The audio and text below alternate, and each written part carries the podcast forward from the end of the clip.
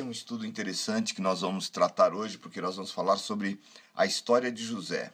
Deus certamente falará ao teu coração e vai trazer a você a instrução que você está buscando, porque cada dia que nós paramos para meditar ou para ouvir a palavra do Senhor, nós temos algo que nós podemos aprender com esta palavra. Vamos à leitura do texto. Gênesis 45, a partir do versículo 15, nós vamos ler alguns versículos. E beijou a todos os seus irmãos e chorou sobre eles. Depois, seus irmãos falaram com ele. E esta notícia ouviu-se na casa de Faraó. Os irmãos de José são vindos, e pareceu bem aos olhos de Faraó e aos olhos dos servos. E disse Faraó a José: Dize aos teus irmãos: Fazei isto, carregai os vossos animais e parti e tornai a terra de Canaã. E tomai a vosso pai e as vossas famílias, e vinde a mim, e eu vos darei o melhor da terra do Egito, e comereis da fartura da terra. A ti, pois, é ordenado: fazei isso, tomai vós da terra do Egito carros para os vossos meninos, para as vossas mulheres e para vosso pai, e vinde. E não vos pese coisa alguma dos vossos utensílios, porque o melhor da terra do Egito será vosso. E os filhos de Israel fizeram assim. E José deu-lhes carros, conforme o mandado de Faraó, também lhes deu comida para o caminho. A todos lhes deu, a cada um, mudas de roupas, mas a Benjamim deu trezentas peças de prata e cinco mudas de roupas. E a seu pai enviou semelhantemente dez jumentos carregados do melhor do Egito, e dez jumentos carregados de trigo e pão, e comida para seu pai para o caminho. E despediu seus irmãos, e partiram, e disse-lhes: Não contendais pelo caminho. E subiram do Egito, e vieram à terra de Canaã, a Jacó seu pai. Então lhe anunciaram, dizendo: José ainda vive, e ele também é regente de toda a terra do Egito. E o seu coração desmaiou, porque não os acreditava. Porém, havendo eles contado todas as palavras de José, que lhes falara, e vendo ele os carros que José enviara para levá-lo, reviveu o espírito de Jacó, seu pai, e disse Israel: Basta, ainda vive meu filho José, eu irei e o verei antes que morra. É interessante essa parte da vida de José, porque esse, na realidade, era o tempo da colheita, era o tempo da manifestação, os sonhos que ele teve, da verdade profética que havia sido liberada sobre ele lá no passado. Nós normalmente estamos acostumados a pregar sobre as dificuldades que ele passou, sobre a traição, sobre as mentiras, o abandono, o ser jogado no poço, mas nós não temos o hábito de falar constantemente sobre o momento da sua colheita, sobre o que Deus falou e o que veio acontecer na vida dele. Isso é tremendo, isso é poderoso, porque é o tipo de palavra que nós temos que guardar no nosso coração. José havia se tornado, no sonho, príncipe, ele regia sobre os seus irmãos. E agora a realidade estava acontecendo. Os seus irmãos estavam ali se curvando diante dele. A família de José era uma família um pouco complicada, teve muitos problemas, a história bíblica nos mostra isso, mas nós também precisamos entender que a família complicada também foi escolhida por Deus e foi usada por Deus. É difícil quando uma família tem problemas, não se entendem, quando irmãos caminham juntos na sua infância, mas na maturidade não conseguem caminhar, Deus tem os seus caminhos para trabalhar em todos os ambientes. E aqui é a realidade daquilo que nós encontramos na palavra do Senhor. Deus estava trazendo os irmãos de José para uma realidade profética que Deus tinha revelado a ele. Resolver este assunto nesse tempo é algo poderoso porque nos mostra o quanto o seu manto colorido, as suas tristezas, tinha se tornado profético, o quanto tudo isso era real hoje na vida de José, o quanto o sonho dele estar acima dos seus irmãos, dos seus pais, o quanto isso viria a ser realidade e ele agora estava vivendo essa realidade. Esse é um tempo poderoso para que nós possamos refletir mais sobre isso do que sobre as dores, as tristezas que cercaram a vida de José. Há algo mais que vale a pena a gente ressaltar que José nesse instante quando ele encontra os seus irmãos, ele chora. E é estranho esse choro agora na vida de José, porque ele não chorou em outras ocasiões, mas ele chorou diante dos seus irmãos. Seus irmãos o assolaram, colocaram ele dentro do poço para morrer. Já imaginou a frieza desses irmãos lançando ele no poço sem a menor piedade?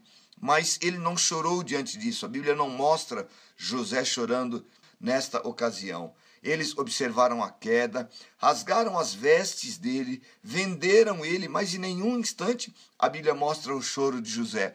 Ele estava diante dos seus irmãos ruins, que desejaram a sua morte. Não somente o odiavam, mas de fato fizeram o que tinha no seu coração.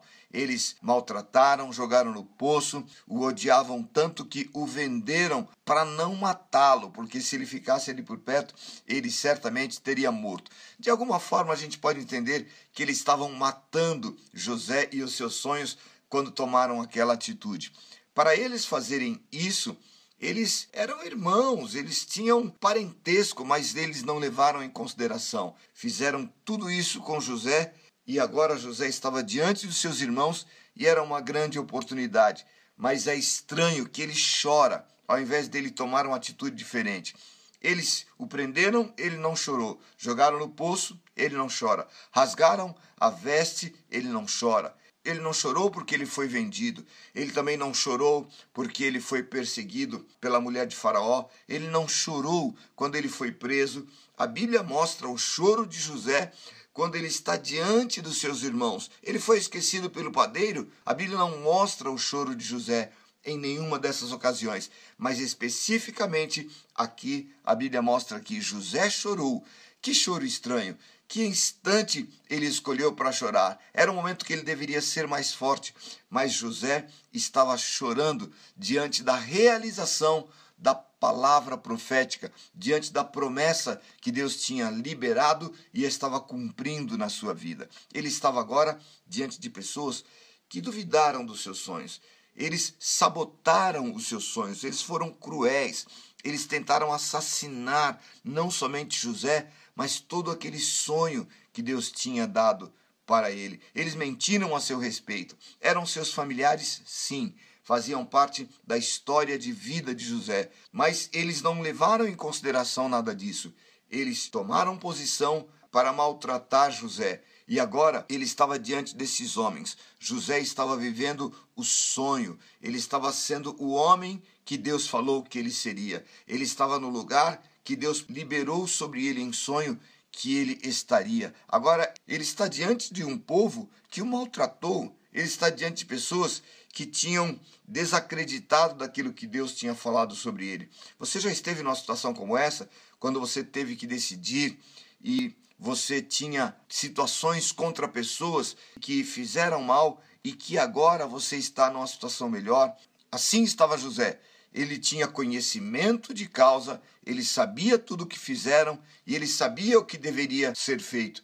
Mas na hora ele muda tudo isso. O coração dele estava tomado por um sentimento não de ira, de ódio, mas estava tomado por um sentimento de perceber Deus falou e Deus cumpriu. O tempo passou, os irmãos precisaram dele e agora era a hora de manifestar o que havia de bom nele, não o que havia de mal. É difícil manifestar o que há de melhor de Deus na nossa vida quando nós só recebemos o mal quando nós sabemos que alguém nos fez mal, quando falou mal, quando agiu mal. Paulo diz o seguinte: o bem que eu preciso fazer eu não faço, mas o mal. Essa é a, a instrução que o apóstolo Paulo nos dá. As lutas internas que nós temos em momentos como esse, elas se tornam terríveis porque elas nos levam em ambiente de decisão e às vezes decisões que não dependem de ninguém, elas passam pela nossa mente, vão ao nosso coração e nós temos que imediatamente orar e decidir. E agora? Qual será a minha atitude? Deus estava vendo ali uma postura de José, que apesar de estava amando, apesar de estava considerando, apesar de ter vivido tantas situações ruins, ele estava ali despojando o seu coração, ele estava ali manifestando o que havia de melhor no seu coração. É claro que esse era o momento exato que Deus estava trabalhando para que acontecesse na vida de José o que ele tinha liberado. Porque se lá no passado os irmãos de José tivessem encontrado ele, a reação não seria essa, nem dos irmãos de José e nem dele. Deus tinha que trabalhar tanto em José como tinha que trabalhar nos seus irmãos. E a verdade é que, apesar de nós amarmos muito algumas pessoas, há situações que você ama realmente, mas você tem que manter uma certa distância, você tem que estar um pouco longe até que Deus faça cumprir a palavra que ele falou, porque fora do tempo você pode ter prejuízos, você pode ter problemas. Deixa Deus trabalhar o coração, a vida, a situação das pessoas, deixa Deus trabalhar a tua vida, o teu coração. Lá na frente, o Senhor é o Senhor do tempo, é o Senhor de todas as situações e ele não sofre com a ação do tempo. Ele é Deus para cumprir a palavra que ele liberou. José deve ter sofrido muito, mas agora ele chorava de alegria por saber que os seus irmãos estavam diante dele. Talvez a atitude de José seria essa: eu não vou ajudar mais. Muitos de nós fazemos isso, nós ficamos bravos, mas perdoamos. Sabemos o que aconteceu, mas acabamos ajudando. Nós passamos uma noite inteira remoendo um assunto, preparando atitudes de como nós vamos negar, como nós vamos dizer não àquelas pessoas que nos fizeram mal, mas de repente, quando acordamos, a palavra que sai é outra, a manifestação é outra. As pessoas se aproveitaram de você, agiram até com raiva contra a tua vida, e de repente você vai lá e ao invés de tomar uma atitude para fazer o mal, você acaba abençoando, perdoando, liberando e até abençoando em alguns instantes. A verdade é que os problemas da nossa vida, eles precisam ter esta condição, eles precisam ter esse tipo de solução. Porque o problema que vem para nós muitas vezes deixa traumas, problemas que nos traumatizam. E a verdade é que o problema é facilmente resolvido. O problema você pode tomar soluções e pode resolvê-lo facilmente mas o trauma é que fica na nossa alma, o trauma é que nos machuca, o trauma é que se prolonga muitas vezes na nossa vida.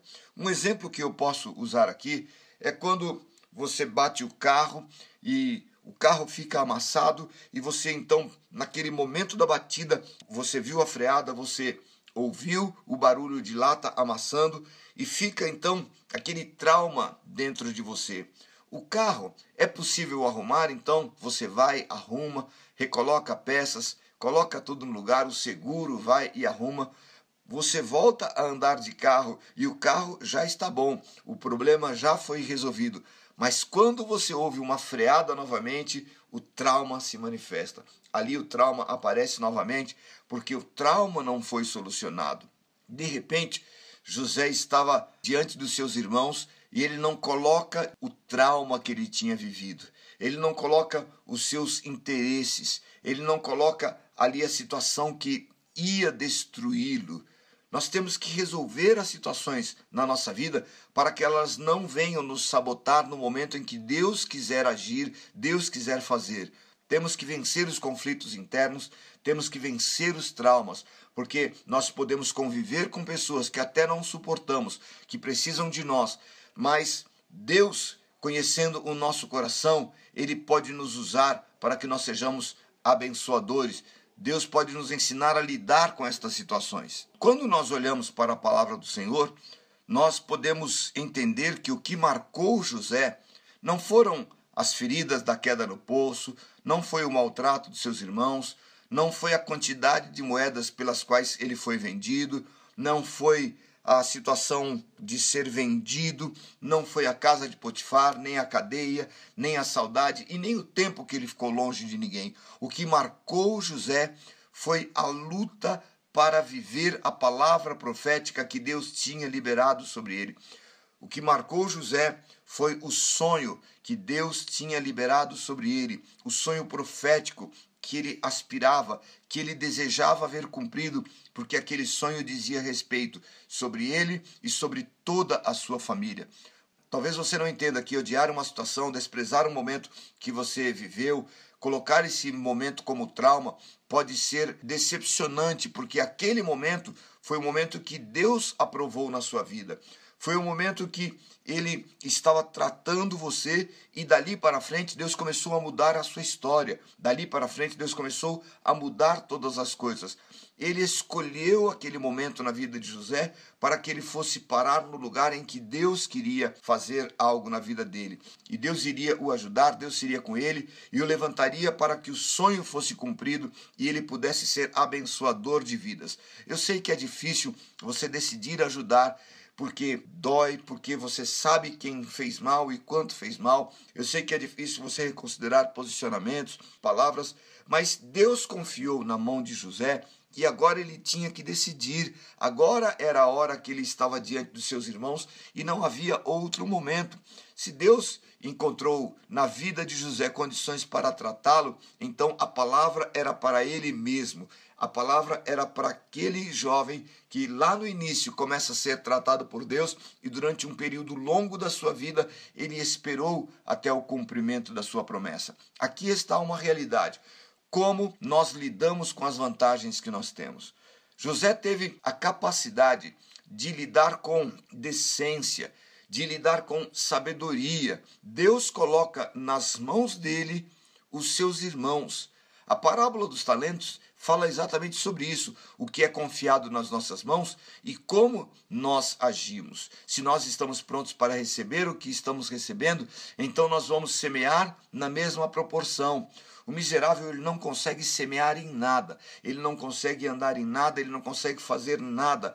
Por isso ele enterra seus talentos, ele enterra o que está na sua mão, enterra os seus sonhos, porque ele não faz prosperar nada. Deus confiou na mão de José algo que lá na frente ele iria viver, mas a semeadura, o trabalhar por esse sonho, seria a realidade, seria a vida dele. Deus quer contar conosco. Deus sabe o que tem no nosso coração, Deus sabe da nossa paciência, Ele sabe o que nós podemos suportar, e se nós estamos prontos para ter essa decisão, se nós estamos prontos para tomar a decisão de seguir a Deus e amá-lo ao mesmo tempo e amar o que ele vai fazer, então esse é o tempo que Deus pode trabalhar na minha vida, na tua vida, para que nós possamos seguir em direção à resposta, à promessa do Senhor.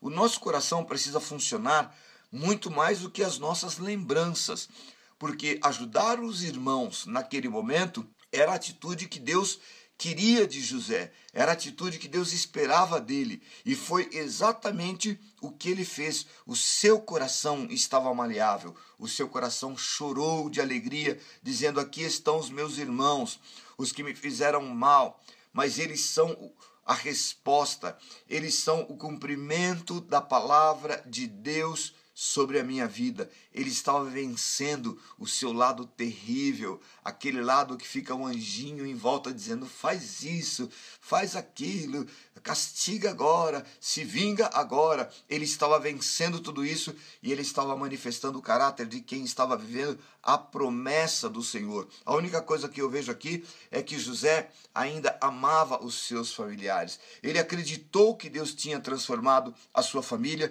e ele entendeu que aquele era um momento que Deus estava trabalhando na sua vida de forma poderosa. Quando você retém amarguras, quando nós retemos as amarguras, as decepções por tantos e longos anos e nós ficamos remoendo tudo isso, Deus quer nos limpar, Deus quer nos tratar, Deus quer nos levar ao ponto que Ele quer realizar o milagre, mas nós não estamos prontos para isso. Nós não estamos preparados, nós não nos abrimos, nós não andamos na dimensão que o Senhor quer, nós não preparamos a nossa vida, nem o conhecimento, nem a palavra, nem o estudo da Bíblia, nem na oração, nada. Deixa tudo só na mágoa, deixa tudo só no trauma e ficamos remoendo aquela situação durante anos. Deixa que Deus possa cuidar da tua vida, mergulhe no plano de Deus, mergulhe na vontade do Senhor e Deus vai fazer coisas poderosas.